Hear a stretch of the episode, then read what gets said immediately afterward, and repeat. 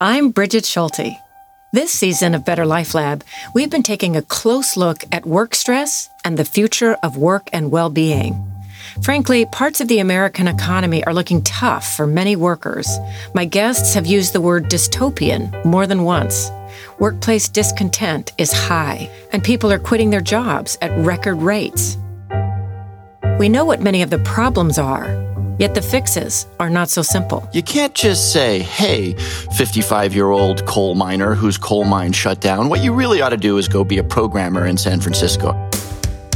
So, on this closing episode of our season, we're asking how do we create an equitable future of work and well being? Are bad jobs just an inherent part of the workplace? Or can we actually do what it takes to make the jobs of the future good jobs, big enough to support human life. We know it will take everyone to build this better future. On past episodes, we've heard from workers and advocates about how we need to help workers build their voice and their power. On this episode, we're talking with three people from very different sectors who also have a role to play in shaping that future in business and on Capitol Hill. My guests include Congressman Jim Himes and private equity investor Warren Valdmanis.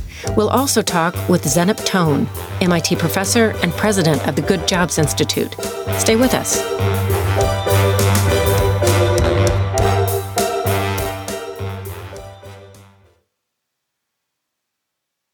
It's Better Life Lab. I'm Brigid Schulte.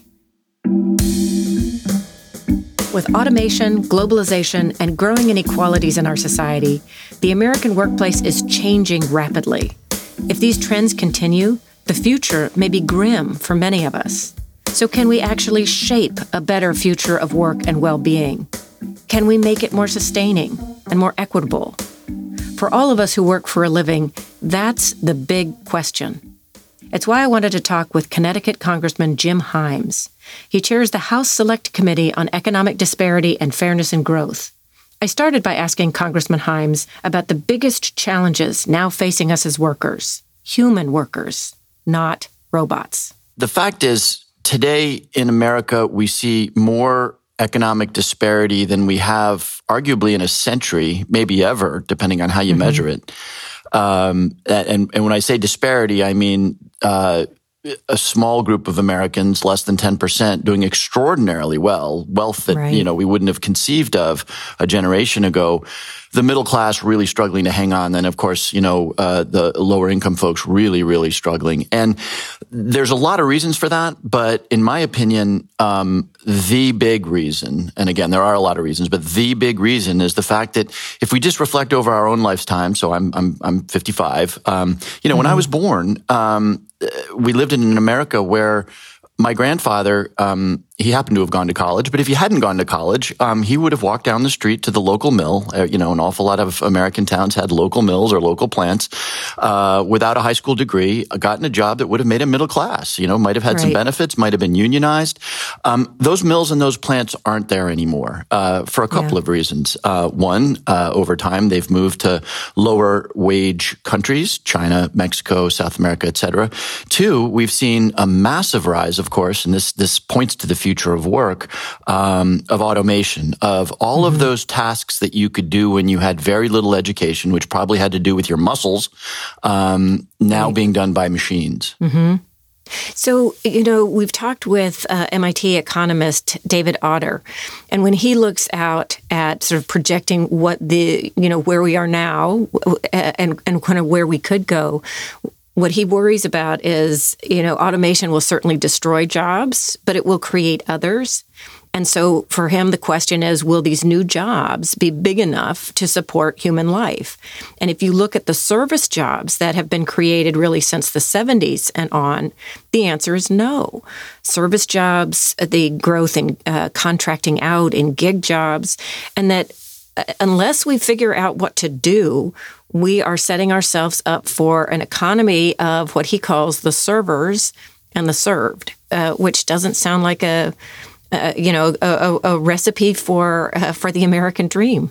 Yeah, that that's exactly right. And you know, we see it today. We see it today. You know, the the reason Palo Alto and you know seven other towns and regions of the country are as wealthy as they are is that those, the folks that live there are creating the machines. I'm gonna, I'm gonna, I'm gonna draw a little bit of a cartoon here, but it's not too much of a cartoon. They're the ones creating the software and the machines. Um, whereas in the rest of the country, an awful lot of people are being displaced by those machines. And I think mm-hmm. the answer, Brigid, because because the MIT economist you talked to is exactly right. Um, and in fact, y- you know, the story of technology is not of net devastation of jobs. Generally speaking, the story of technology is actually of the creation of more jobs.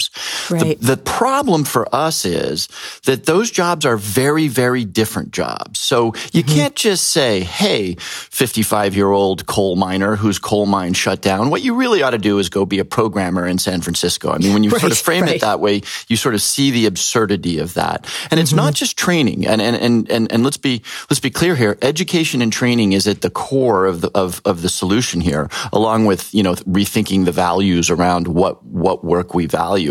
But, you know, when you get too economically minded about this and you say, well, 55 year old coal guy, if we just retrain you, if we have a really good training program, you can go to San Francisco and program. Well, you know, and, and of course, I'm, I'm painting a, a, very broad, I'm painting with a very broad brush here, but, you know, 55 year old coal miner in, in a town in West Virginia probably grew up there. Grandma's probably buried on the hill. Um, right. Childcare is probably provided by Aunt May. You know, when the car mm-hmm. breaks down, your cousin helps you fix it. And so you've exactly. got all of these, you know, in, in communities that are not San Francisco, New York, Austin, et cetera, you know, you've got all these informal support mechanisms that are very, very hard to leave behind. And, right. and so, yeah, training is part of it, but, but, but so is, uh, here's, here's something that we don't think or talk enough about. So is, thinking about how we value things that machines can't do.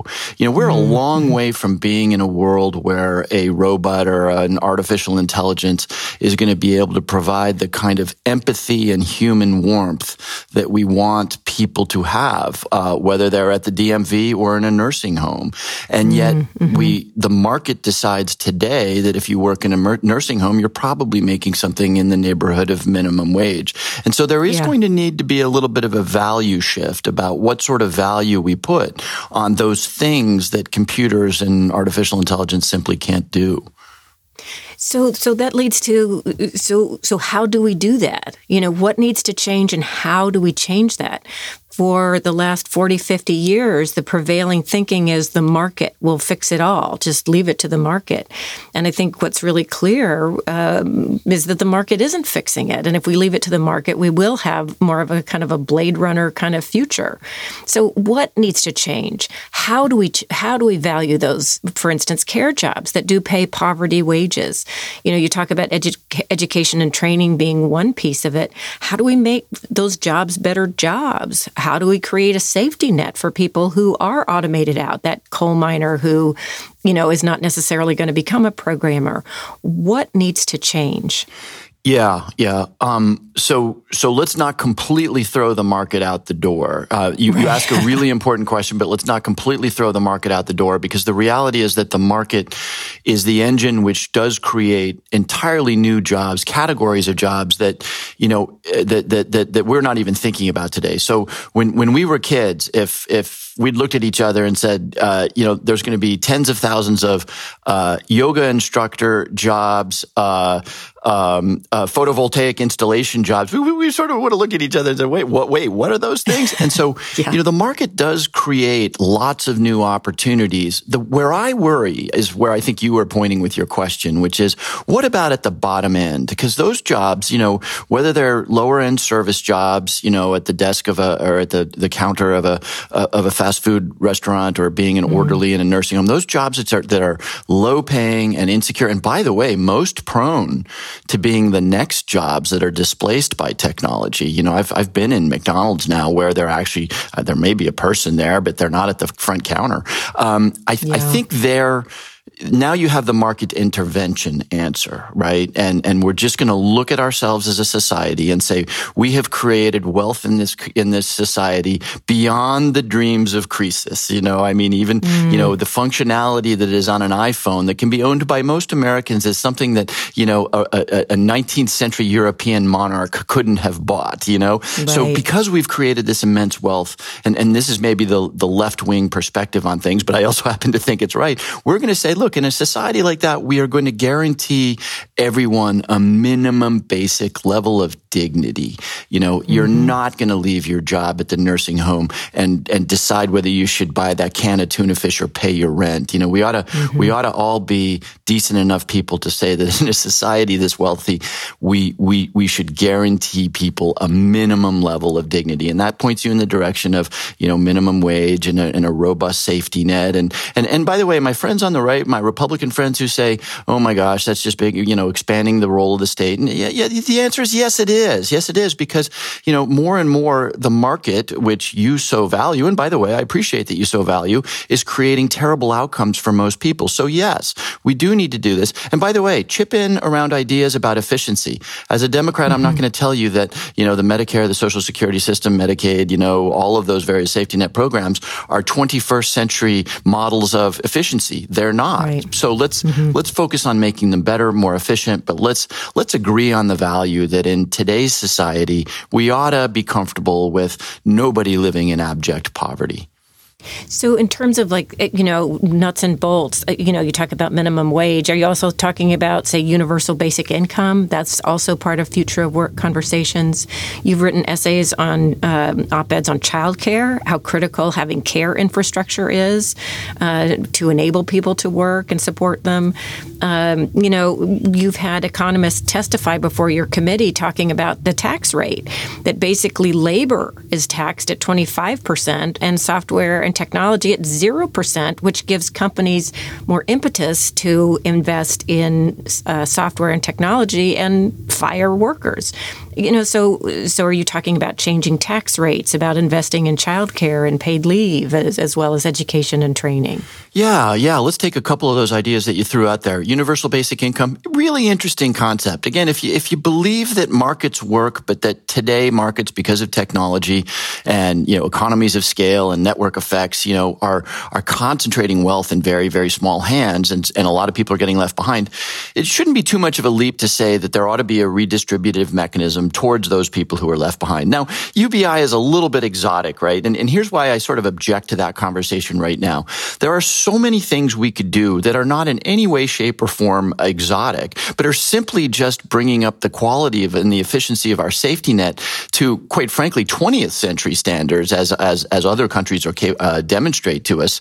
Um, and yes, some of them you talked about the tax code. Some of them, some of these ought to be relatively easy shifts. You know, the the, the tax code is not something that that you know necessarily speaks to uh, the average you know American out there who's struggling uh, to get to work. But yes, you know, um, I, there was an interesting little story. We had a we we were talking with a bunch of business leaders, and and um, one of the business leaders said, "Yeah, look, your tax code, you know, you're taxing the return on capital at capital gains rate or dividends rate, which is a lot lower than what you tax the the fruits of labor, which are taxed at right. ordinary income rates. That's a clear distortion in the market. And oh, by the way, it's a market where and and, and he didn't say this in any way in any condescending way way, but he said people are messy. You know, people people mm-hmm, get sick. Mm-hmm. You know, they get angry. Yeah. They are in bad moods. They don't show up for work. They fight with each other. People are messy. Yeah. Now that that yeah, could be right. sort of interpreted to be condescending, but let's face it, it's also true. We're you know we're we're we're we're messy. Um, and so the point is that there's all these incentives out there to try to take humans out of the equation, and we should really be thoughtful about that. But but the point I really want to make um, is is look, we don't need to go to the exoticism of UBI to say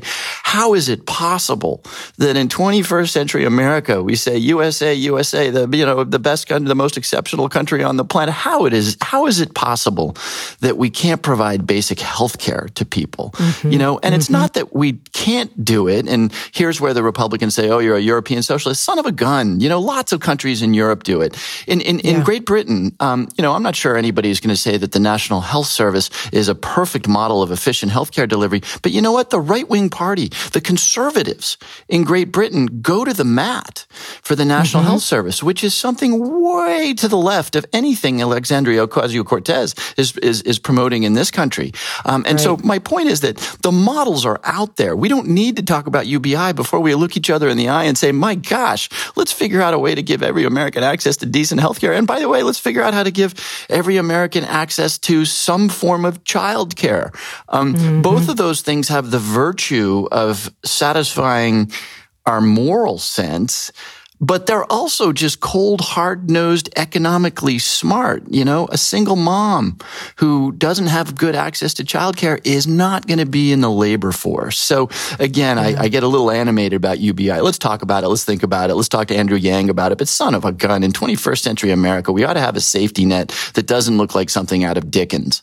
Mm.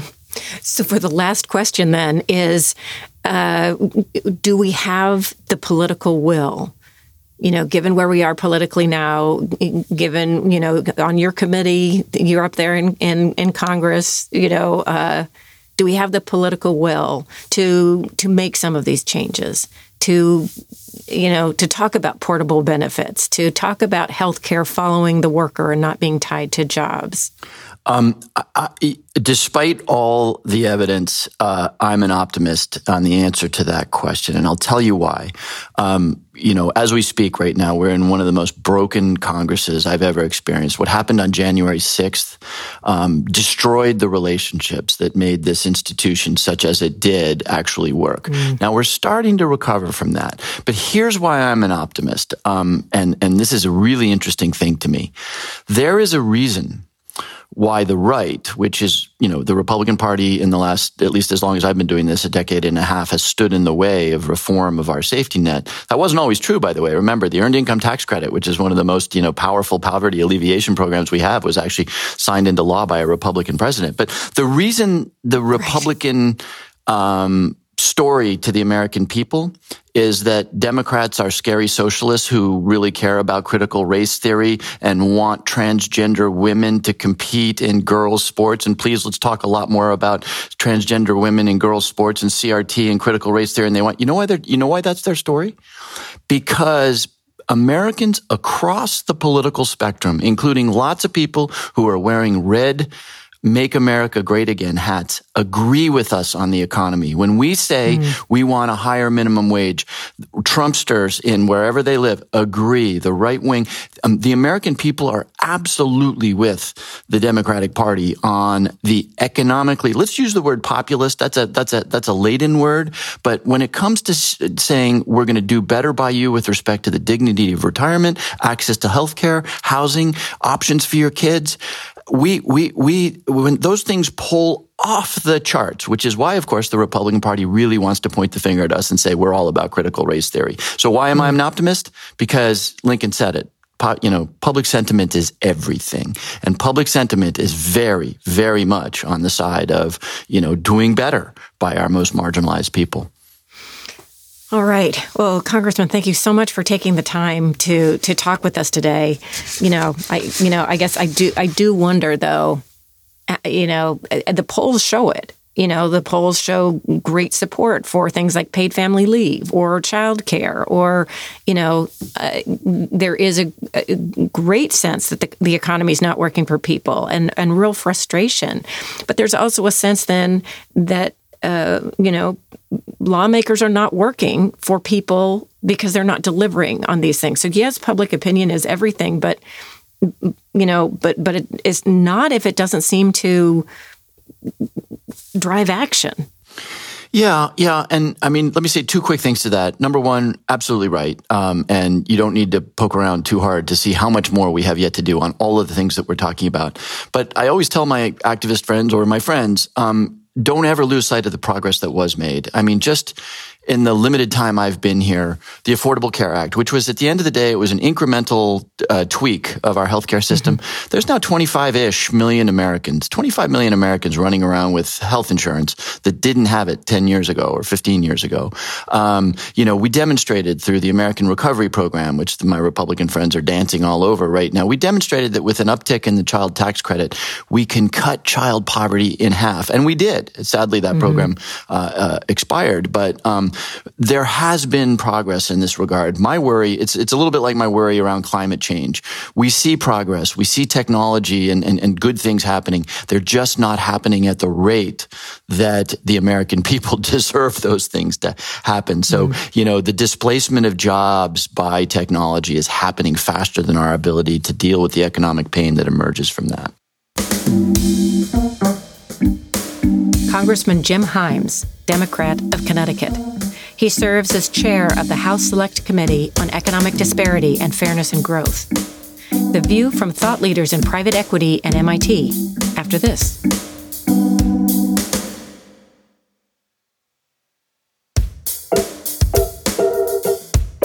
I'm Brigid Schulte. You're listening to Better Life Lab this episode, I'm talking about what it will actually take to ensure a better, more equitable future of work and well being in America. Next, we're joined by two real thought leaders from the business side of things. Zeynep Ton is the author of The Good Job Strategy and a professor at the MIT Sloan School of Management. And Warren Valdmanis is a high flying private equity investor. After a successful career at Bain Capital, where he helped start the firm's first social impact fund, Warren is now a partner at Two Sigma Impact, which strives to apply the scientific method to investing in business. Zeynep and Warren recently joined me for a freewheeling and often surprising conversation on the future of good jobs and why they make smart sense, not just for workers, but for business leaders. To say you blew my mind when I heard you talk because I have not heard somebody from private equity. You think of these horror stories of people coming in and in the name of efficiency, we're going to rejigger co- companies and then you get people laid off and tales of misery and woe. And to hear that somebody from private equity is interested in investing in good jobs, Tell me what you're doing. How did that start? There's no question that private equity has, in some circumstances, had a negative impact on workers. But I think it would be a mistake to point the finger uh, just at private equity when it comes to what's happened to the workforce over the past, frankly, 40 or 50 years. Mm. Um, we have seen a long term trend in America uh, towards trying to slim down the workforce. Um, you know, companies cutting jobs, companies cutting uh, benefits, companies outsourcing jobs.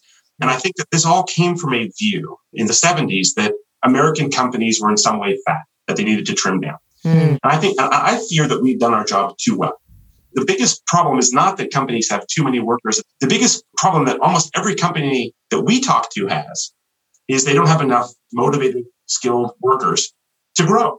Mm-hmm. And, and so uh, my view is that we're at a really interesting inflection point, and private equity can play an important role in all of this, where uh, we focus on creating good jobs as opposed to cutting workers or their or their benefits. Right, absolutely. So it wasn't just the fat that had to be trimmed down. I think we also had a view to see workers as just a cost to be minimized. Mm, and, mm-hmm. and that view was a driving force toward creating so many bad jobs in the economy. So, Zeynep, the narrative that we tell ourselves is that there just has to be some level of crummy jobs.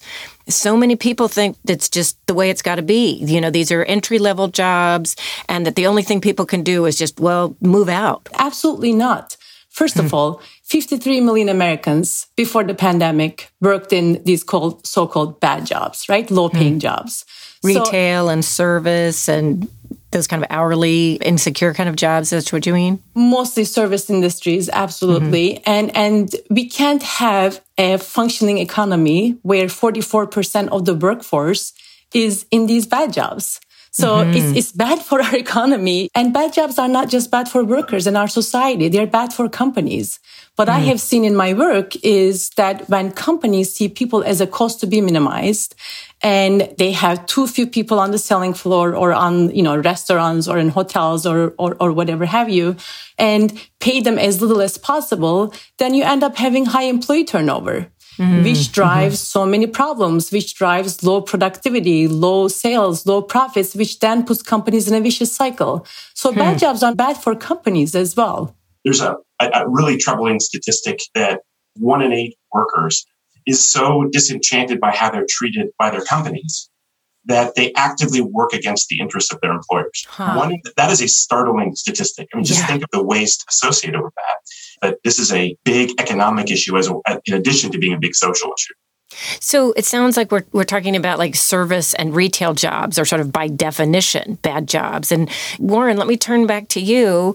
Uh, how do you find the companies that you want to invest in, and how how do you define a good job? And you know, and and can these retail jobs be good jobs? It's not just retail jobs. It's not just hospitality jobs. Our, our biggest employment categories where we have the biggest need is actually in healthcare today. Yeah, care work, sure. Needs a million more home health workers in the next decade. And home health is a really challenging job that you know, most folks who have options don't choose to go into that work. But if you look at what actually drives a good job, we did a bunch of research at Two Sigma Impact on this topic and found that there were really four key drivers of a good job. Uh, the first is fair treatment. And so that includes pay, that includes scheduling, that includes benefits. Mm-hmm. And that is very important. Um, but, but it's interesting you know, we're at an all-time high of people quitting right now. And if you actually ask people why they quit, toxic workplace. Yeah. 10 times uh, more uh, important as a driver than pay is. Hmm. But in addition, there's a promising future. So the ability to grow in your role, to actually have a future, an opportunity to make more money over time if you progress. The third thing is a sense of psychological safety. If you uh, share uh, ideas for how to make your job better and how to make your company better, and the last is a sense of mission and purpose. Hmm. A, a, view that um, what you're doing actually has some value in and of itself. When those four things, fair treatment, promising future, psychological safety, and a sense of purpose, when those things exist, people uh, not only describe themselves as having a good job, but they also perform better on the job. And the company is more innovative, and the company grows faster, and the company is more profitable. And so companies are increasingly looking to find ways to create uh, better jobs inside of their companies, it's not only about paycheck. It's not only about this sort of zero sum view of, you know, whatever we pay our workers needs to come out of our pocket in some way. So Zeynep, you know, are you seeing companies that want to invest in this, or or or is this still kind of like a the beginning of a movement? One of the things that I want to say is that pay is absolutely not the only thing that drives a good job, right? Sense of purpose, mm. psychological safety, belonging, achievement, all those things make sense, and and pay doesn't also create high productivity necessarily right? And it doesn't create mm. high satisfaction for, for customers, but the absence of sufficient pay guarantees mediocrity. Mm. Sometimes mm-hmm. when you look at what drives motivation, what drives engagement, you hear the purpose, belonging, achievement, you know, recognition, all these things, which are all important. But for those mm-hmm. 53 mm-hmm. million Americans who don't make enough to make a living, put food on the yeah. table or a roof over their head, pay is everything because you don't mm-hmm. make enough money to take care of your family, then there are all sorts of psychological, medical problems, physical problems, right? It's low pay is associated with uh, poor health. Low pay is associated mm-hmm. with poor mental health. Low pay is associated with poor cognitive functioning. And those of us who make more than enough sometimes underestimate the importance of pay and we're not aware mm-hmm. of how mm-hmm. much it matters for workers. And that's what we see when we work with companies. When you look at why is there such high employee turnover? We find that if there's low pay, there's high turnover. That's yeah. that's what we see when we work with companies. You know, kind of the counter argument to that is the churn and burn culture. And you have a number of CEOs saying, I don't want people in jobs for very long. Not only is there this acceptance of crummy jobs, but this acceptance of high turnover. Um, that that's actually part of the business strategy of some of these large companies. Uh, how do you counter that? When, when you create a system with high employee turnover, then you have an inhumane and uncompetitive system. There are so many of the best practices in business that you just can't do. You can't hire well. You can't train well. You have no time because your managers are fighting fires. When you operate with high employee turnover, you can't empower people to make decisions, right? You can't do mm. any of those best practices that we know about work design. And you can't create a high performance system. So it's like management malpractice right? To not be mm-hmm. able to implement the best practices that have been around for a long, long time. And, and I think Brigid, hidden in your question is the thing about Amazon operating with 150% turnover and how can it be good? One way to mm, think mm-hmm. about this is 100 years ago, Henry Ford used to operate yeah. with you know, 200% turnover. And what we found, even in manufacturing, is that using people as interchangeable parts and creating the jobs for robots, not humans, was not the best way to make cars. Right. Warren, I'm just wondering, do you see that management malpractice as well? And and, and how do you how do you shift that well, mindset? Of course, we see it. I mean, my, my, my former partner, uh, Governor Deval Patrick, used to talk about this sort of endemic short termism mm. in many companies. Mm. And there's a lot of structural reasons why that's the case. I mean, folks trying to make their quarterly earnings, they're under pressure. And if you if you're under pressure to make your earnings next quarter, one of the fastest ways to get there is cut costs, cut, cut yeah. labor. Cut your labor now, costs. Yeah. It's a short term strategy that gets you to your quarterly earnings, but it's not a long term strategy. One of the nice things about being a private equity investor is, you know, we have longer time horizons. Mm-hmm. We're thinking usually in terms of four, five, six years. Mm-hmm. Uh, we have both the, the privilege and, and the responsibility to make investments in our companies that are going to take that time frame into account. And so we believe we have a responsibility in our companies to be active owners and to support management's investment in people. The economy mm-hmm. of the future is definitely going to be one with more technology and more robots. But what we've seen is that technology paired with motivated and skilled humans, that's where it works best. Mm. And so a mm. lot of what's behind what you described, Brigid, is, is, is a short-term perspective.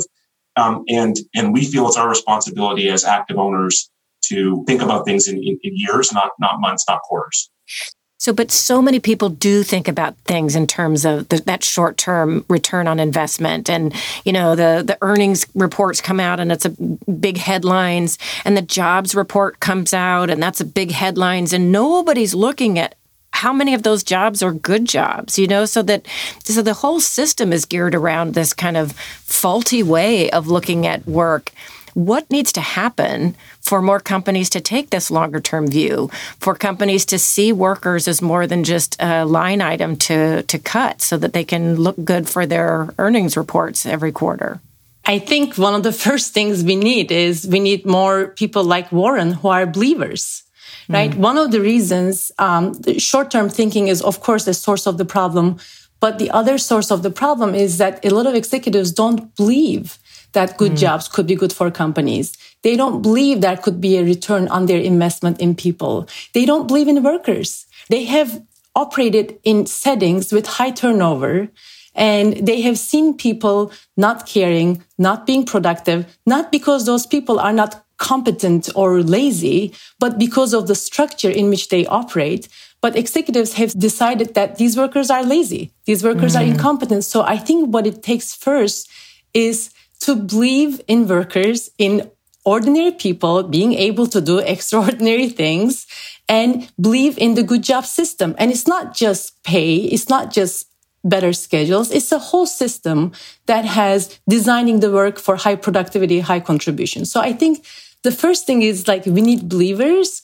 And then the second is we need people to be able to prioritize this over other initiatives because it's mm. just too easy to do other things in the short term to, to, to, to, to show higher earnings, higher sales growth.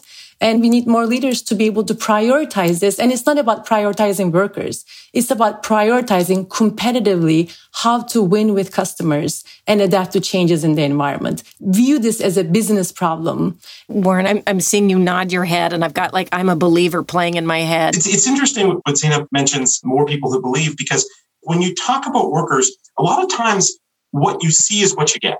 Mm. I believe workers are lazy and you should try to pay them as little as possible and you see them as automatons. That's often what you're going to get back.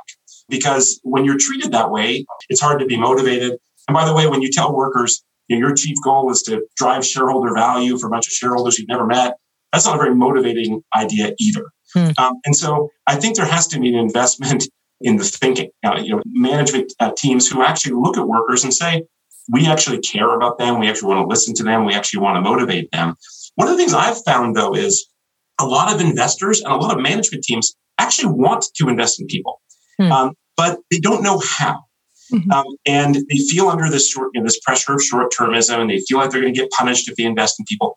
No one ever punishes. No investors ever punish a management team for investing in technology, right. for building a factory. Everyone understands there's a return on those investments.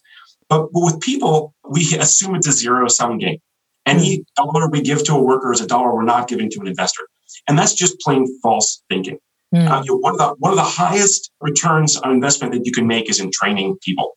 We, we know this because we own a business called Penn Foster, which is the, the um, country's largest online vocational training business. Mm-hmm. Uh, and, and for, for about $800, Penn Foster can take a worker um, that's been working flipping burgers or in some other uh, you know uh, low wage retail job, and we can get that person into a middle income job that has skills and a career path like pharmacy technician or nurse's assistant. There's all kinds of things that with a program that costs $800 where you can double your earnings in a, in a mm-hmm. year.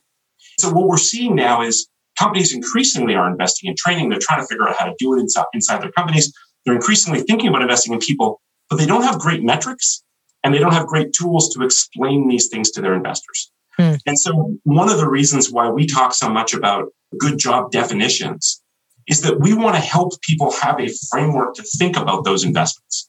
You know, under what conditions is your workforce truly an asset at a company versus a liability? And so we're working really hard on measurement so that mm-hmm. we can actually make the case more clearly to the folks behind the management teams, to their boards, that this is important and there are ways of doing it that actually add value over time. Hmm. It's interesting. There's another movement as well to like come up with a good jobs measurement. They talk about equity, respect, and voice, sort of from the worker perspective.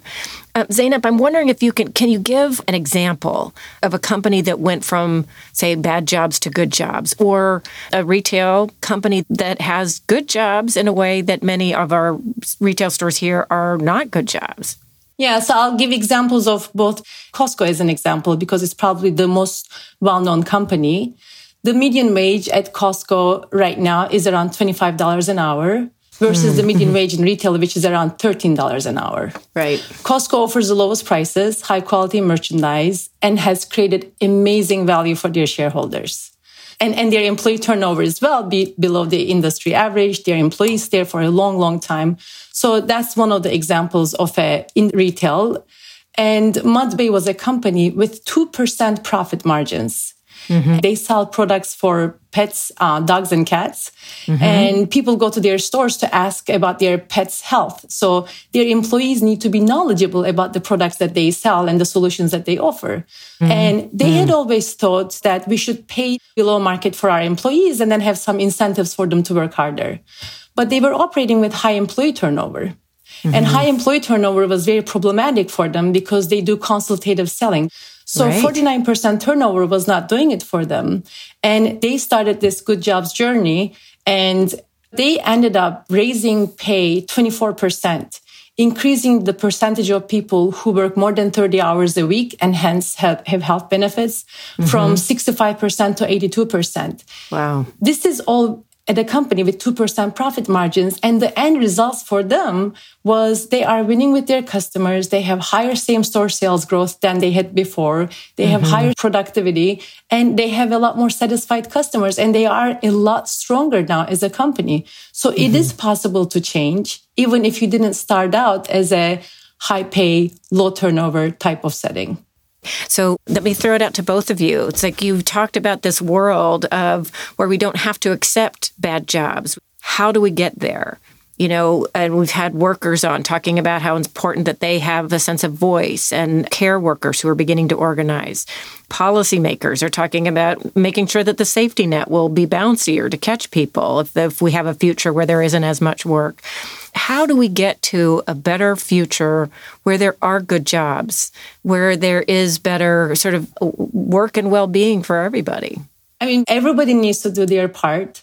Policymakers, I mean, higher minimum wages, scheduling legislation, you know, our tax system, you get credits for investing in technology, but not in workers. Right. Um, yeah. Business leaders, we need more courageous leaders who are willing to make a bet on people. It's not a high risk bet. Yes, it takes time, but it is not brain surgery and other companies have done it. So we need courageous business leaders who see people as a source of growth, as a source of high productivity and high revenue. And I think we also need to change business education so that we don't teach our students just to make financial decision making in isolation, which moves toward cutting corners. And we need to teach a systems view in business education. So, Warren, some vig- vigorous nodding I'm seeing in your Zoom square. I'll just say that I remember when I was back in business school, the one class on business ethics that we were asked to take it taught us how to stay out of jail. You know, that was kind of the basic theme. Hmm. Um, it didn't help us to, to, look at companies in a 360 way and think about the long term value of investing in people. That was not part of the curriculum. I think increasingly, thankfully, it is, thanks to people like uh, like Zeynep. Um, but we're at a really interesting moment right now. A really big crisis in our workforce economy. We've got record levels of people quitting. Everyone asks, you know, what's behind the great resignation? And the answer is most jobs suck. People are not rushing back to, to, to jobs yeah. um, that are, you know, that, that, that, don't suit their needs. Yeah. Um, but we also have a, a, record level of job openings uh, out there. And we've got companies across the board not just in retail, but also in healthcare, also in technology. Everywhere you look, companies are short of workers. Mm-hmm. So we at Two Sigma Impact are trying to figure out how to create good jobs inside of companies mm-hmm. um, and how to help companies to see workers in a different light. And I always come back to these four criteria for a good job, which are fair treatment, promising future, psychological safety, and a sense of purpose. When we create those conditions inside of companies, we see great results. Mm-hmm. And when we fail to, we often find ourselves paying the price because in private equity, we're long term owners. And long term owners now, I think, are beginning to see the light that not just for society, but for our companies, investing in people is part of the way to get to a better future. Warren Valdmanis. He's a private equity investor and a partner at Two Sigma Impact. Check out his recent TED Talk, What Makes a Job Good, and the Case for Investing in People. And in conversation with Warren, we also heard from Zeynep Ton. She's the author of The Good Job Strategy and a professor at the MIT Sloan School of Management. Earlier this episode, we heard from Connecticut Congressman Jim Himes. He chairs the House Select Committee on Economic Disparity and Fairness and Growth. This season on Better Life Lab, we've taken a close, hard look at the future of work and well being in America. However, you want to look at it, we've got work to do. And for some promising approaches and fresh insights, I'd encourage you to check out any of the earlier episodes this season that you might have missed. And thank you so much for joining us this season on Better Life Lab.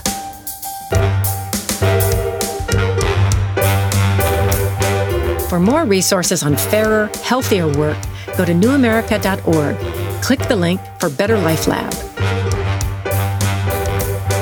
On behalf of myself and my producer, David Schulman, many thanks for joining us for our new season. Please review us on Apple Podcasts if you like the show. Better Life Lab is produced by New America in partnership with Slate. Special thanks to Alicia Montgomery at Slate for all her work with us.